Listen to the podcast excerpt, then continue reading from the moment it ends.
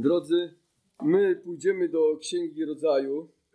Mamy trzecie kazanie na temat stworzenia świata.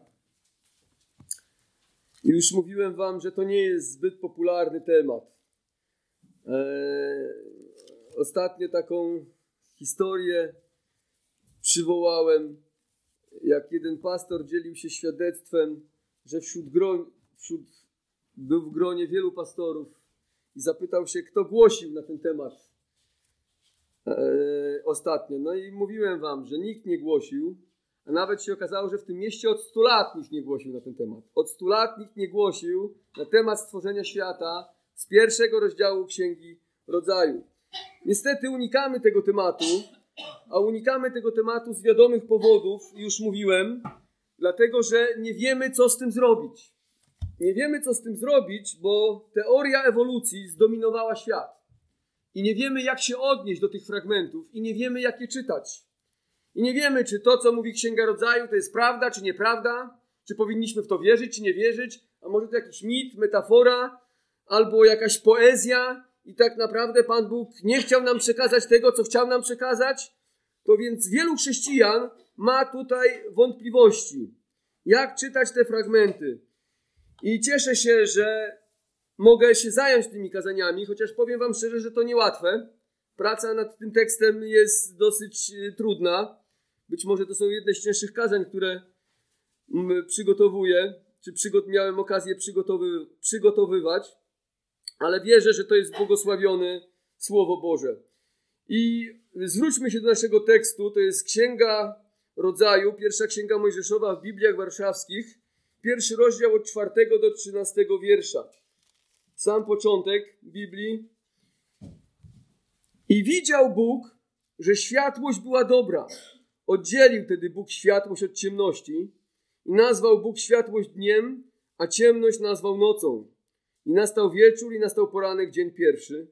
Potem rzekł Bóg, niech powstanie sklepienie pośród wód i niech oddzieli wody od wód.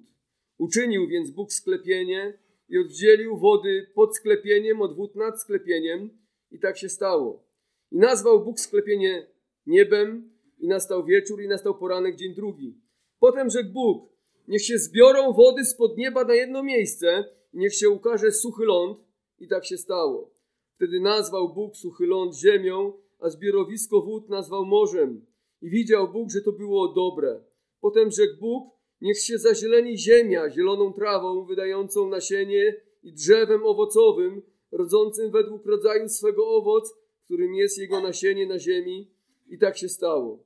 I wydała ziemia zieleń, ziele wydające nasienie według rodzajów jego i drzewo owocowe, którym jest nasienie według rodzaju jego. I widział Bóg, że to było dobre. I nastał wieczór, i nastał poranek, dzień trzeci. Panie, Dziękuję Ci za to słowo i pomóż mi dzisiaj tłumaczyć. Pomóż nam się zbudować i zastosować też to w naszym życiu, aby to miało wpływ realny, praktyczny na nasze myślenie, na nasze postępowanie, na nasze codzienne wybory. O to Cię prosimy. Amen. Tak jak powiedziałem, tekst jest kontrowersyjny, chociaż tu nie ma nic kontrowersyjnego, prawda? E, ale jest w dzisiejszych czasach bardzo kontrowersyjny, szczególnie w świecie nauki, która nie chce uznać historyczności fragmentów, szczególnie pierwszych 11 rozdziałów Księgi Rodzaju, a już w ogóle nie chce uznać historyczności trzech pierwszych rozdziałów Księgi Rodzaju. Przedstawia się je często jako jedynie opis literacki, a nie dosłowny. Zresztą na języku polskim wszyscy uczniowie, którzy chodzą do szkoły, i mają fragmenty z Księgi Rodzaju, bo jest to w programie nauczania, to właśnie w taki sposób badają ten tekst, jako właśnie tekst literacki. Zawarte słowa w opisie uważa się za symbolikę albo legendę lub mit, że dzień stworzenia nie był dniem stworzenia, ale na przykład tysiącami lub milionami lat, by w ten sposób wyjaśnić stworzenie jako proces ewolucyjnych, długotrwałych zmian. Jednak jasno musimy powiedzieć, że nie ma niczego w naszym tekście, ja mówię o Biblii, nie ma niczego w naszym tekście, żadnej podpowiedzi, która wskazywałaby, że mamy do czynienia z symbolicznym tekstem lub poezją hebrajską, albo legendą. Jest to typowa historyczna narracja hebrajska. Typowa historyczna narracja hebrajska. W taki sposób Hebrajczycy mówili i pisali o historii. I tak powinniśmy, moim zdaniem, traktować te fragmenty. Dlaczego jest to ważne? Ważne jest dlatego, że jeśli nie. Ważne jest to dlatego, że jeśli nie wierzymy w historyczność Księgi Rodzaju, szczególnie trzech pierwszych rozdziałów, to nie było Adama, tak? Wtedy nie ma Adama. Nie ma Ewy, a ludzie wyewoluowali z niższych form życia do wyższych i stali się w pełni ludźmi dopiero po kilku miliardach lat. To znaczy, że nie było upadku w grzech, czyli nie ma grzechu. Nie ma potrzeby też odkupiciela, bo jak nie ma grzechu, to po co nam zbawiciel? Prawda? Ostatnio czytałem jakiś artykuł, gdzieś tam trafił, bo ten temat y, studiuję, więc być może bardziej zwracam uwagę na pewne artykuły niż wcześniej. No i gdzieś taki artykuł, że e, Homo sapiens, czyli my, tak, ten, ten człowiek, który wyewoluował do tego stanu, w jakim my jesteśmy, miał dzieci z poprzednimi jakimiś formami ludzkimi, prawda? E, które no nie wiadomo skąd się wzięły na Ziemi. I takie rzeczy na Discovery będziemy oglądać i mnóstwo takich rzeczy będzie. Ewolucja również oznaczałaby śmierć przed upadkiem. Nie wiem, czy się kiedyś nad tym zastanawiałeś.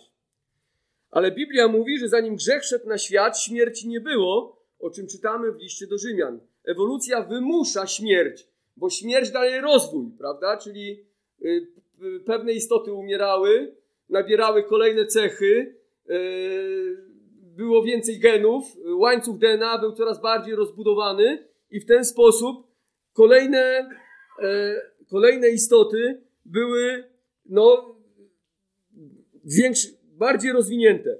W liście apostoła Pawła do Rzymian, 5 rozdział, 12 wiersz, czytamy tak.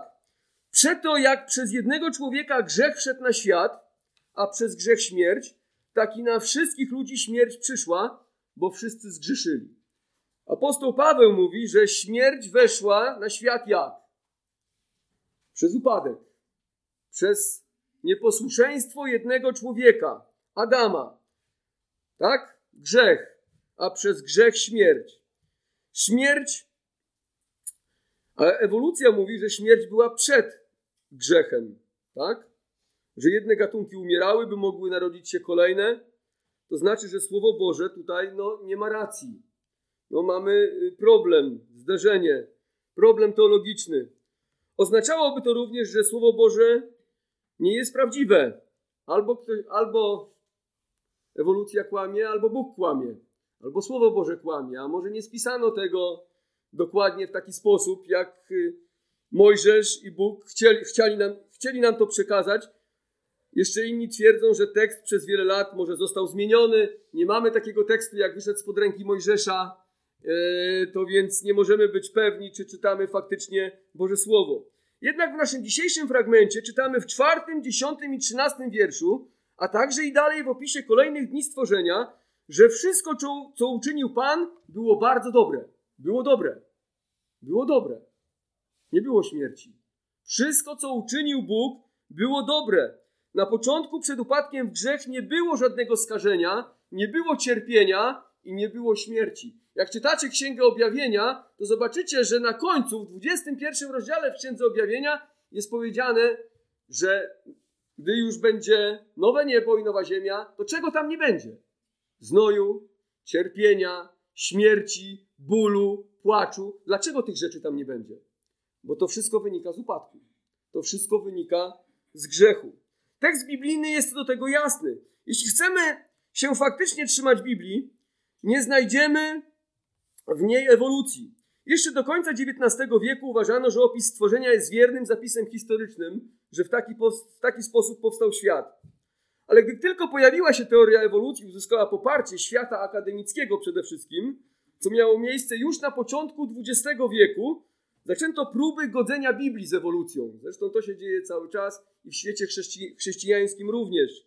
Dni w opisie stworzenia zaczęto zmieniać na lata, tysiące lat, w końcu miliardy lat. Zaczęto kwestionować literalnego Adama, Ewę oraz długość życia pierwszych ludzi że nie żyli tak długo, że to jest jakaś metafora albo mit, a także zaczęto kwestionować światowy potop, twierdząc, że to był lokalny potop albo nie było go w ogóle. Że Biblia też tutaj nie ma racji.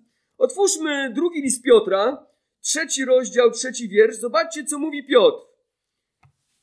Drugi list Piotra, apostoła, tak, trzeci rozdział od trzeciego wiersza do siódmego.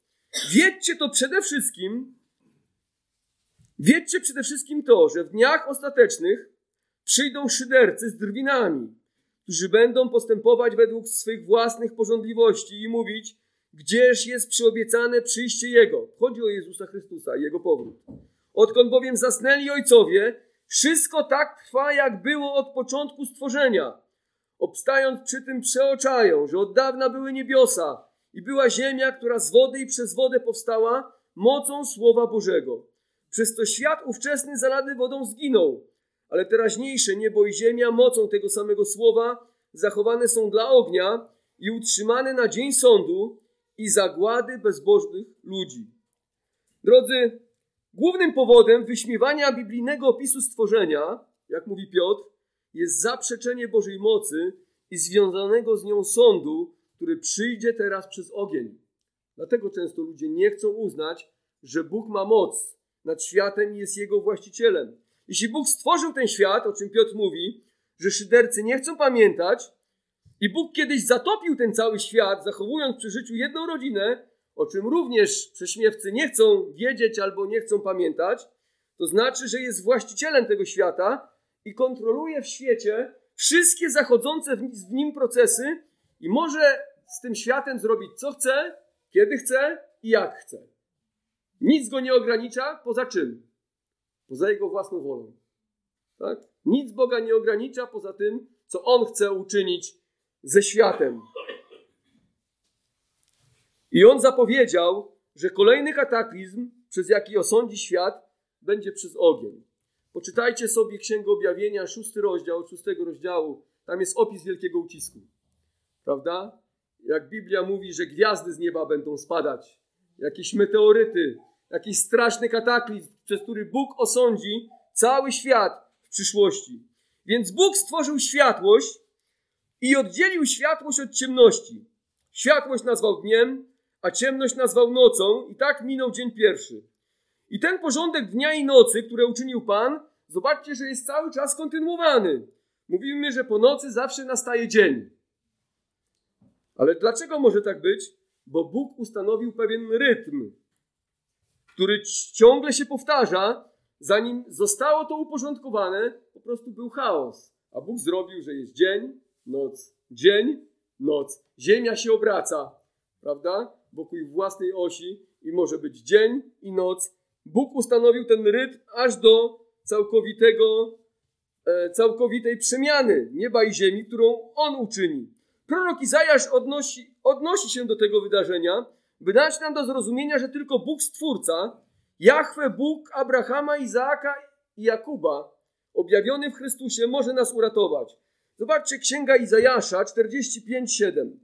Księga Izajasza, 45 rozdział, siódmy wiersz. Ja tworzę światłość i stwarzam ciemność. Ja przygotowuję zarówno zbawienie, jak i nieszczęście. Ja, Pan, czynię to wszystko. Zobaczcie, ja tworzę światłość, jak i ciemność. Czytamy, że On stworzył światłość. Tak? Prawda? Pan Bóg odnosi się do tego wydarzenia w Księdze Rodzaju. Mówi: Pomyślcie o tym, jak stworzyłem świat. Pomyślcie o tym, że to, jak to uczyniłem, użyłem tak wielkiej mocy, i to oznacza, że ja panuję nad wszystkimi okolicznościami całego wszechświata i życia każdego człowieka. Ja daję zbawienie, ale ja też mam moc nad dniem nieszczęścia. Ja mam tą moc. Ja mogę dać szczęście, ale mogę odsunąć swoją rękę i przyjdzie nieszczęście. Ja panuję nad wszystkimi okolicznościami życia. Wydaje mi się, że gdybyśmy pamiętali codziennie, w każdej chwili naszego życia, że Bóg panuje nad każdą sytuacją w naszym życiu, bylibyśmy dużo spokojniejsi. Jeśli w Niego oczywiście wierzymy. W tym miejscu, kiedy Bóg powołał niebo i ziemię do istnienia oraz stworzył światłość, zaczął się też czas. Nie wiem, czy o tym myślałeś. Czasu kiedyś nie było. Zaczął się czas, kiedy Bóg stworzył niebo i ziemię, tak? I stworzył światłość w dniu pierwszym. Ziemia zaczęła istnieć i zaczął się czas. Boga czas nie dotyczy. On sam go stworzył i Bóg panuje nad czasem. Wieczność to nie jest czas. Czasami rozpatrujemy wieczność, już kiedyś o tym troszkę mówiłem, ale myślimy o wieczności, że to jest długi okres czasu. Prawda? Też tak kiedyś myślałem o wieczności, że co to jest wieczność? Co to znaczy, że mamy życie wieczne? No to znaczy, że mamy życie, które oznacza, że będziemy żyli miliardy lat. Ale Biblia nie przedstawia wieczności w kategoriach czasu. Po prostu to nie jest czas. Tak naprawdę nie wiemy, co to jest. Nie wiemy, co to jest wieczność. Bóg jest poza czasem. Yy, niektórzy bibliści mówią, że raczej powinniśmy rozpatrywać to w kategorii pewnego stanu, w którym Bóg trwa.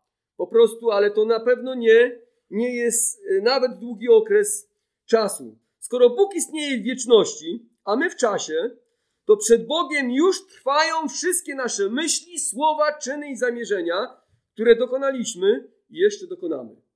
Pomyślcie o tym. Zobaczcie, przed nim już się wszystko dokonało. On nie musi czekać, że coś się wypełni. Tam już przed nim od A do Z jest cały początek i cały koniec. Dlatego Biblia mówi nam o początku i o końcu. Bóg nie musi czekać, aż coś się stanie. Już przed nim wszystko się dzieje. Już się stało. On wie wszystko o tym, co się wydarzy w przyszłości, o każdym człowieku i każdej istocie, którą stworzył i każdym miejscu we wszechświecie. To więc Bóg nie zagląda w przyszłość jak wróżka w szklaną kulę, ale wszystko, cokolwiek ma się wydarzyć w historii, jest przed nim przez cały czas i dowolnie może tym zarządzać. Dlatego Dawid w Psalmie 139 mówi, zobaczcie, Psalm 139, wiersz 16 do 18, mówi tak: Oczy Twoje widziały czyny moje. W księdze Twojej zapisane były wszystkie dni przyszłe, gdy jeszcze żadnego z nich nie było. I tu chciałbym zaznaczyć, że nie chodzi o to, że Bóg zapisał całą przyszłość Dawida. To nie o to chodzi, że on ustanowił i Dawid nie ma nic jakby do gadania. Chodzi o to, że Bóg zna. Każdy dzień Dawida jest zapisany już, bo Bóg wie, jaką decyzję kiedykolwiek w swoim życiu podejmie Dawid. Wie, o co on pomyśli, wie, co on powie, wie, co on wybierze. To wszystko już Bóg wie, zanim Dawid o tym pomyśli i zanim dokona jakiegokolwiek wyboru. I teraz zobaczcie, co Dawid mówi w 17 wierszu, że jak rozmyśla o tym, to niezgłębione są dla niego myśli Boga, niezgłębione są dla mnie myśli Twe Boże, jak wielka jest ich liczba. Gdybym je chciał zliczyć, byłoby ich więcej niż piasku, gdybym skończył, jeszcze byłbym z Tobą. Faktycznie jest to dla nas nie do pojęcia. Zastanawiam się nad tym, nie mogę tego pojąć. Jak Bóg może wiedzieć o tym wszystkim, o każdym stworzeniu? Każdy wybór stworzenia, choć nawet jeszcze stworzenie nie wybierze tej drogi, to już Bóg wie, co każde stworzenie zrobi, co pomyśli. I teraz zobaczcie, ta historia jest przed Bogiem cały czas. I Bóg może te klocki na, e, na tej osi historii dowolnie przesuwać. Jak tylko chce. Tak? Więc nie da się Boga oszukać, nie da się go zmanipulować, nie da się jakoś go wykręcić. Właściwie to On sprawia, że nawet te złe nasze wybory i grzeszne wybory ludzi, którzy go nienawidzą, w końcu obracają się ku dobremu. Wczoraj miałem wykład e, w Kościele Chrześcijan Baptystów w Malborku na temat czasów ostatecznych i mówiłem trochę o proroctwach. I słuchajcie, mówiłem o proroctwach dotyczących też Izraela. I niesamowite było dla mnie to, że gdy e, po tym, gdy wybuchł Holokaust, powstało państwo Izrael. Zobaczcie, Holokaust był zły. To bezsprzecznie, to było złe. To, co zrobiono Żydom, e, to, co Niemcy zrobili Żydom, to było coś strasznego, coś potwornego. To była straszna rzecz. Ale zobaczcie, co to spowodowało. Żydzi zrozumieli, że muszą mieć własne państwo. ONZ zrozumiało, że Żydzi muszą mieć swoje państwo. Stany Zjednoczone zrozumiały, że Żydzi muszą mieć swoje państwo. I Wielka Brytania też chciała, żeby Żydzi mieli swoje państwo. I trzy lata po zakończeniu wojny, w 1948 roku, co się stało? Powstało państwo Izrael. A dlaczego Żydzi zaczęli wracać do Izraela? Z powodu Holokaustu. Oni zrozumieli, że nigdzie nie mogą być bezpieczni na świecie, jeśli nie będą mieli własnego państwa. Zobaczcie to więc, to było złe, ale Bóg z tego najgorszego zła wyprowadził dobro. Dziękuję, Sylwek. I sprawił, że wypełniły się Boże słowa, że w czasach ostatnich Bóg sprowadzi swój naród do swojej ziemi. To jest niesamowite. Czytałem e, ostatni artykuł, że obecnie Żydzi wracają z Ukrainy do Izraela, bo tam jest wojna, to więc jadą do Izraela, żeby czuć się tam bezpiecznie. Zobaczcie, jak Bóg porusza różne miejsca w świecie, żeby wypełniać swoje słowo. Tak więc Bóg przesuwa te klocki na tej osi historii jak chce. Ta historia trwa przed nim cały czas. I chciałbym się teraz trochę odnieść e, e, do tego szerzej, o czym mówimy, i dać więcej argumentów, że w Księdze Rodzaju, w naszym dzisiejszym fragmencie, dzień jest faktycznym 24-godzinnym dniem, bo czytaliśmy, że Bóg stworzył dla ludzi taki cykl dnia i nocy, tygodni, miesięcy i lat, tak? Bo tak na to się składa. Jeden dzień Później jeden dzień się układa w tydzień, w miesiąc, w rok. I chciałbym trochę więcej o tym powiedzieć. Czytamy w piątym i w ósmym i w trzynastym wierszu, że nastał wieczór i nastał poranek, dzień pierwszy, drugi i trzeci, prawda? Czytaliśmy. Nastał dzień pierwszy, później nastał dzień drugi, kolejny dzień stworzenia, e, kiedy Bóg oddzielił jedne wody od drugich wód i ukazał się suchy ląd, prawda? I później stworzył rośliny, tak? Dzień trzeci i później mamy kolejne dni.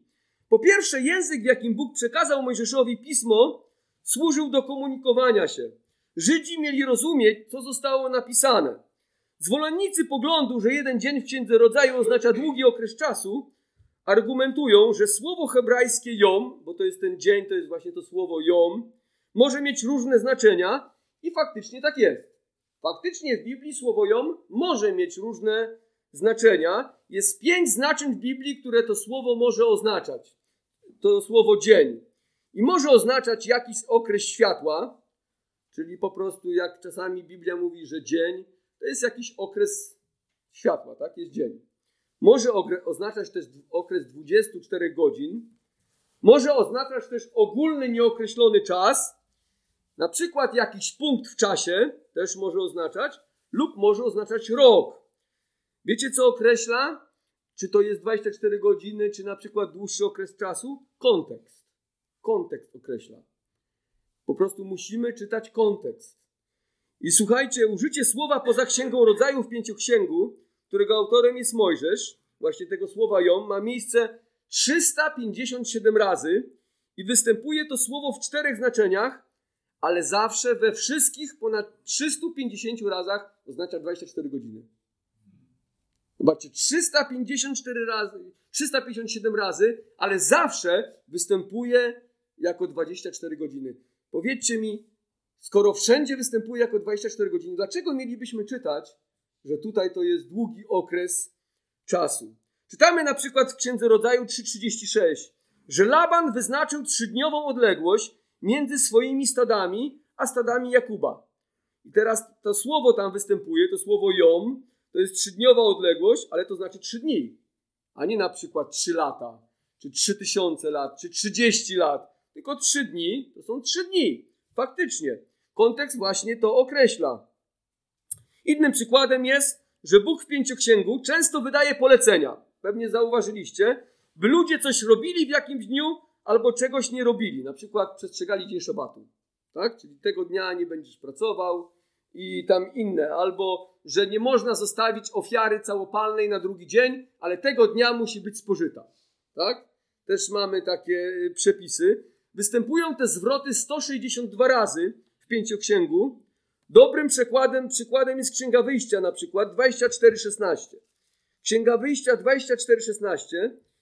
I tu jest powiedziane, że chwała pańska spoczęła na górze Synaj, a obłok okrywał ją przez sześć dni, a siódmego dnia z obłoku zawołał Bóg do Mojżesza. Tak? Mamy tu do czynienia z dniami w rozumieniu 24 godzin i podobnie w każdym, w ponad 350 przypadkach. To więc dlaczego mielibyśmy czytać pierwszy rozdział Księgi Rodzaju jako długi okres czasu? Co nam daje możliwość przeczytania tego jako tysiąc lat, milion lat, czy nie wiem, dziesięć milionów lat?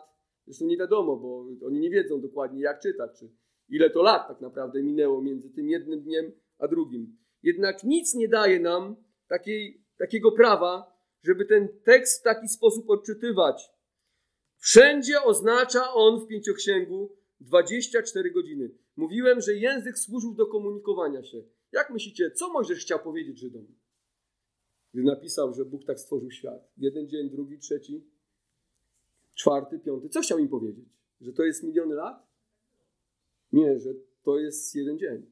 Jeden dzień zrobił to Bóg, drugi dzień to, trzeci dzień to, stworzył rośliny, później stworzył słońce i księżyc i na końcu stworzył człowieka. Tak więc pomyślcie, pomyślcie o tym, dlaczego mielibyśmy uważać pierwszy rozdział, w pierwszym rozdziale, że mamy do czynienia z długim okresem czasu. Nic nie daje nam prawa zmieniać biblijnego tekstu. Zapytałem się kilku zwolenników tej teorii, czy jest coś takiego w tekście, co pozwala nam twierdzić, że dzień jest dniem, że dzień nie jest dniem, a długim okresem czasu? Nikt nie potrafił odpowiedzieć. W tekście nie ma niczego takiego. Jeśli chcemy być wierni Biblii, to w tekście nie mamy żadnych sugestii, że powinniśmy ten tekst odczytywać inaczej. Ewolucjoniści twierdzą, że ten tekst nie może być prawdziwy, bo nie pasuje do współczesnych odkryć i zapisów kopalnych, czyli warstw geologicznych, według których określany jest wiek Ziemi. Na pewno zauważyliście, że jak kopiecie w ziemi, to ziemia ma różne warstwy. Czasami jest czarna ziemia, później jest jakaś inna warstwa jaśniejszej ziemi, później znowu jakiejś ciemniejszej ziemi. Więc ziemia ma różne warstwy. No i teraz na podstawie tych zapisów geologicznych bada się wiek Ziemi e, i określa się, ile Ziemia ma lat. Ale często nie bierze się pod uwagę, że zapisy kopalne nie są miarodajne, bo był światowy potop i warstwy Ziemi przemieszały się ze sobą. Prawda? Jak weźmiesz butelkę i nasypiesz tam ziemi, powiedzmy piachu, nasypiesz trochę kamieni, trochę nasypiesz, nasypiesz trochę ziemi i nalejesz tam wody, i potrzęsiesz tym wszystkim, to co się stanie? Wszystko się ze sobą przemiesza. Tak? To więc zobaczcie, że te warstwy geologiczne nie mogą być miarodajne do określania wieku Ziemi. Kolejny argument, oprócz tego, że wszędzie we wszystkich fragmentach w Pięcioksięgu dzień jest 24-godzinnym dniem, jest taki, że Bóg umieścił przy końcu każdego dnia zwrot i nastał wieczór i poranek dzień pierwszy. Tak? Zobaczmy w wierszu siódmym naszego fragmentu. Nastał wieczór i poranek, dzień pierwszy, tak? Piąty wiersz. Później mamy dzień drugi, ósmy wiersz. I nastał wieczór i nastał poranek, dzień drugi. I później trzynasty. I nastał wieczór i nastał poranek, dzień trzeci.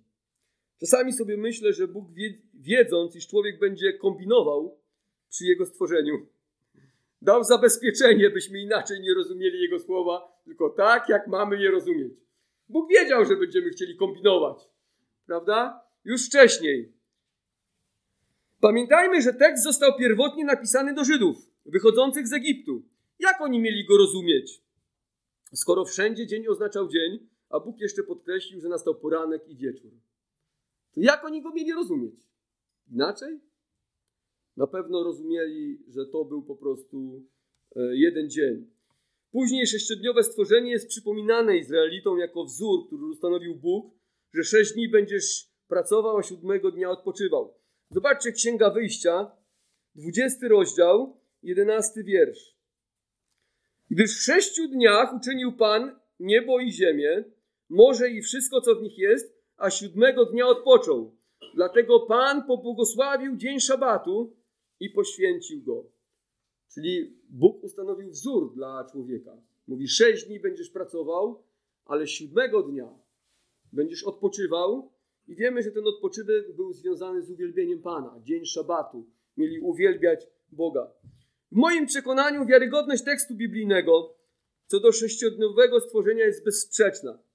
Możemy oczywiście nie wierzyć w sześciodniowe stworzenie, ale wymaga to trochę gimnastyki i naginania Biblii. Możesz nie wierzyć w to, ale to wymaga trochę takiego manipulatorstwa. Niestety w ten sposób, zamiast Biblia do nas mówić, my zaczynamy mówić, co Słowo Boże ma nam mówić. Prawda?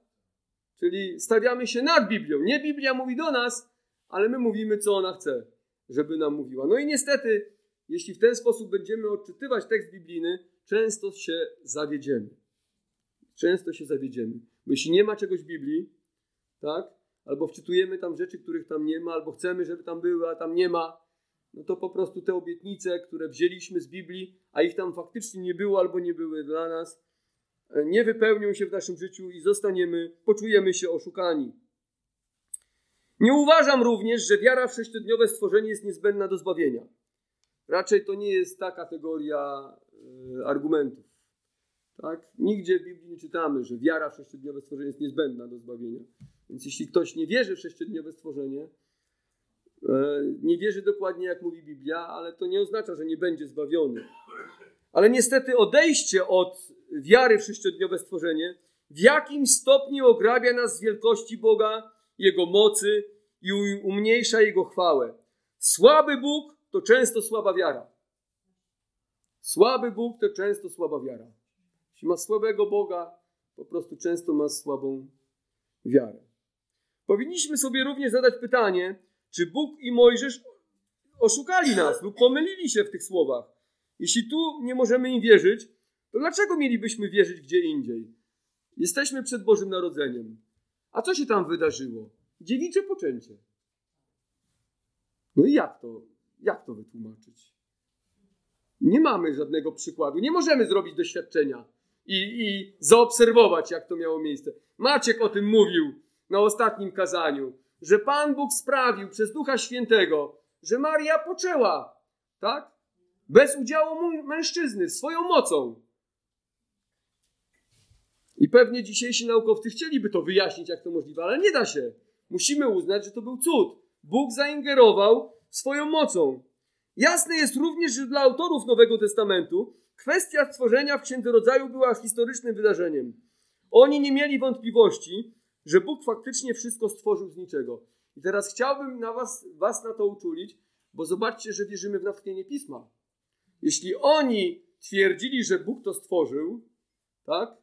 apostołowie twierdzili, że Bóg to stworzył, to znaczy, że to stworzył.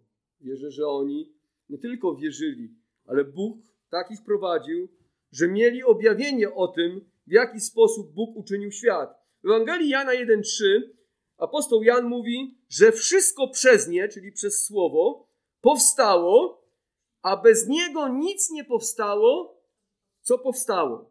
Wszystko powstało przez słowo. Świat powstał przez Boże Słowo. Czytamy to w Księdze Rodzaju. W Ewangelii Mateusza 13:35 jest powiedziane, że Pan Jezus otworzy usta i objawi rzeczy ukryte od założenia świata. Czyli kiedyś było założenie świata. Tak? Bóg założył tego dnia świat, Jezus objawia teraz te tajemnice, które były ukryte u Boga od założenia świata. W Ewangelii Marka 13:19 gdy Pan Jezus przepowiada wielki ucisk, to mówi, że będzie tak trudno w tym czasie, jak nie było od stworzenia świata, które uczynił Bóg. Czyli zobaczcie, co Jezus mówi? Mówi, że kiedyś Bóg stworzył świat. Tak? To Jezus powiedział. Kiedyś Bóg stworzył świat. Czyli świat nie pojawił się przez jakieś ewolucyjne procesy, ale Bóg go kiedyś uczynił. W dziejach apostolskich 4:24 Chrześcijanie w obliczu prześladowań modlą się w ten sposób.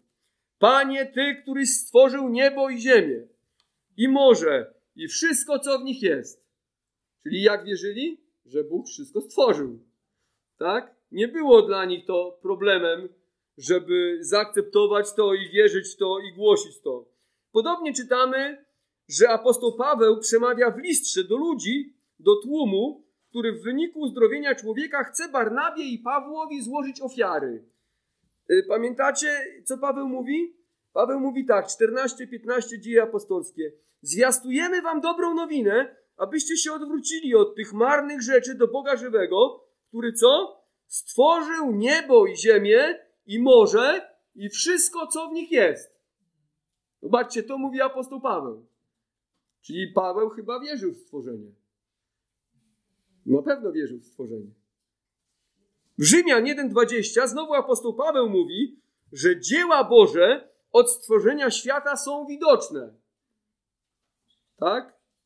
Drugi Koryntian 4,6 również apostoł Paweł mówi, Bóg, który z ciemności rozświetlił światło. To to czytaliśmy w naszym tekście wcześniej. Bóg, który z ciemności rozświetlił światło. Kolosan 1,16 czytamy, że przez Jezusa i dla Jezusa wszystko zostało stworzone. Również apostoł Paweł. W liście do Hebrajczyków 1,10 czytamy: Bóg ugruntował ziemię i niebiosa, są dziełem rąk Jego. Bóg ugruntował ziemię i niebiosa i są dziełem rąk Jego.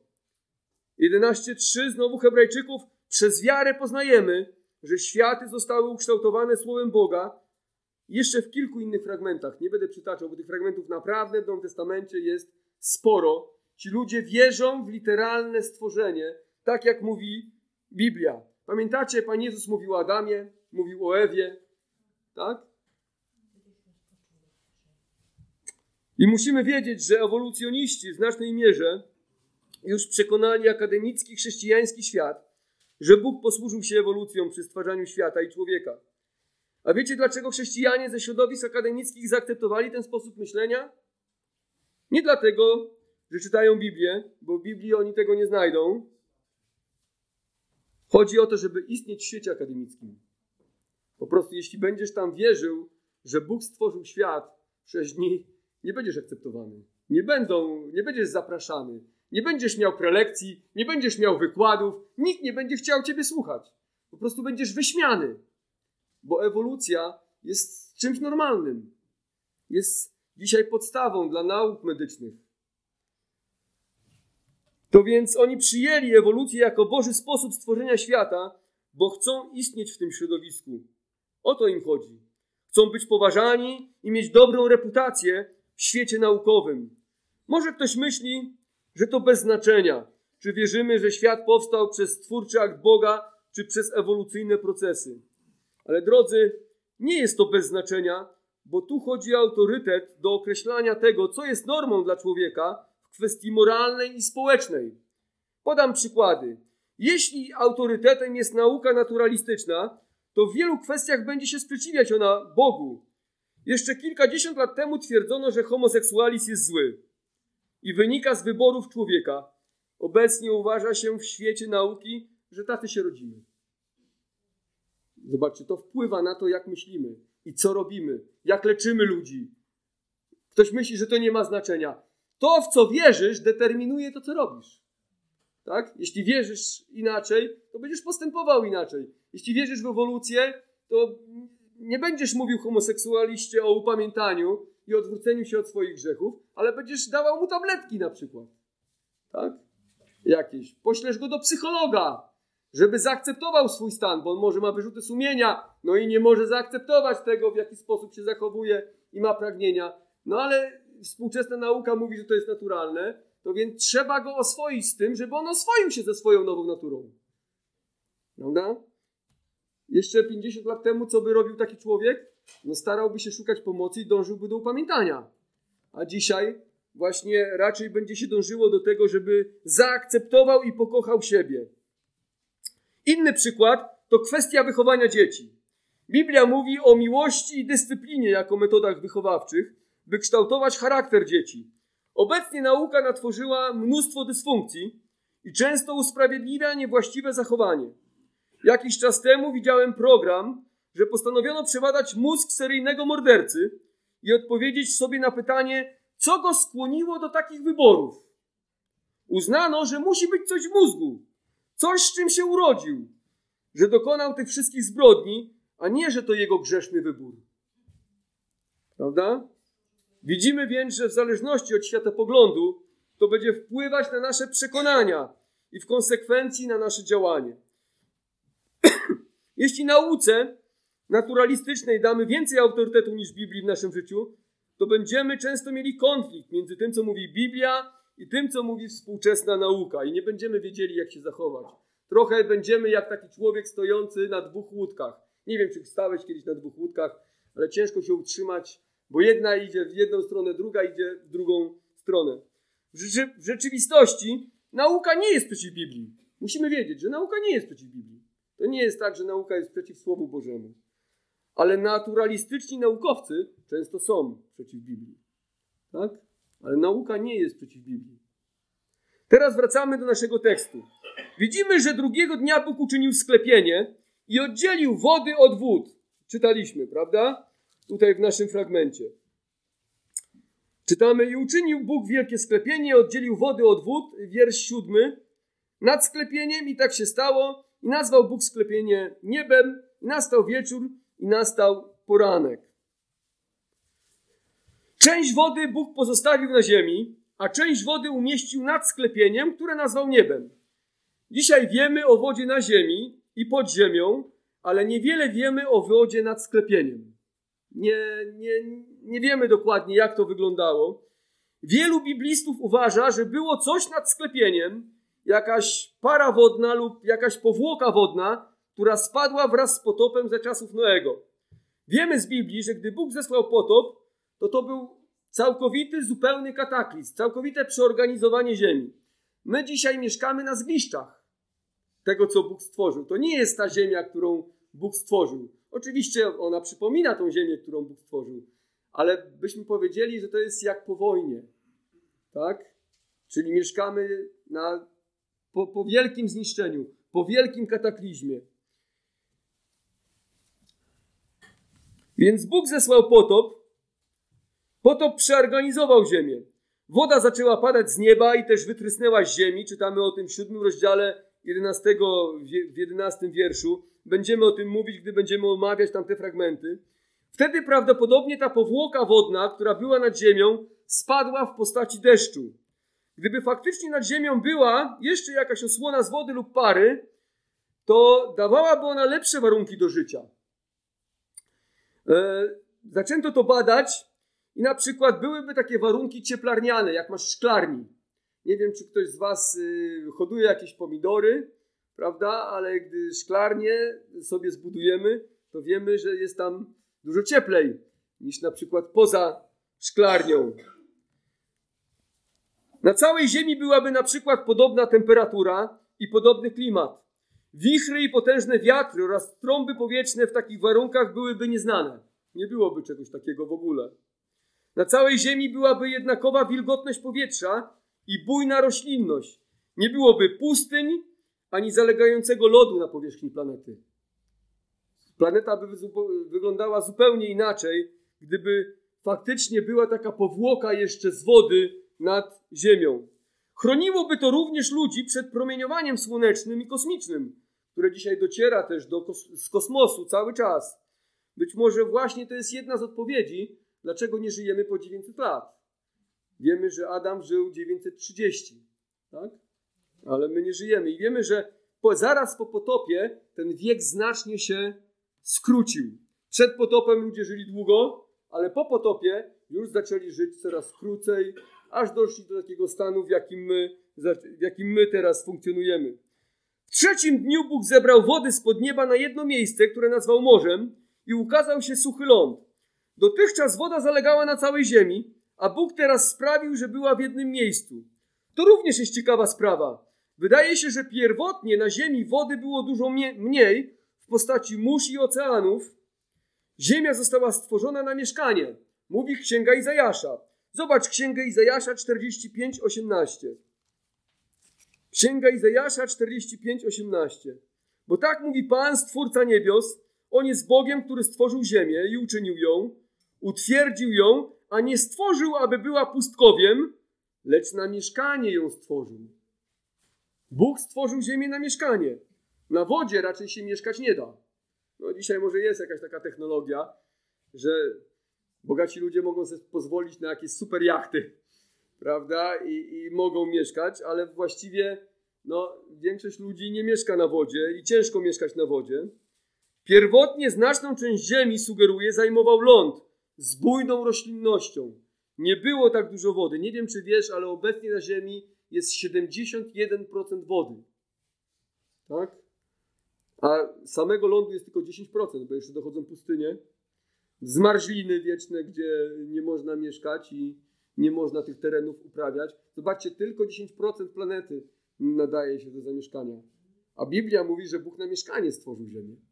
To więc musiało to zupełnie inaczej wyglądać. Było pewnie jedno morze, może jakieś dwa, tak, ale 80, może 90% planety nadawało się do zamieszkania, a dzisiaj jest odwrotnie. Tylko 10% planety nadaje się do zamieszkania, a 90% planety nie nadaje się do zamieszkania.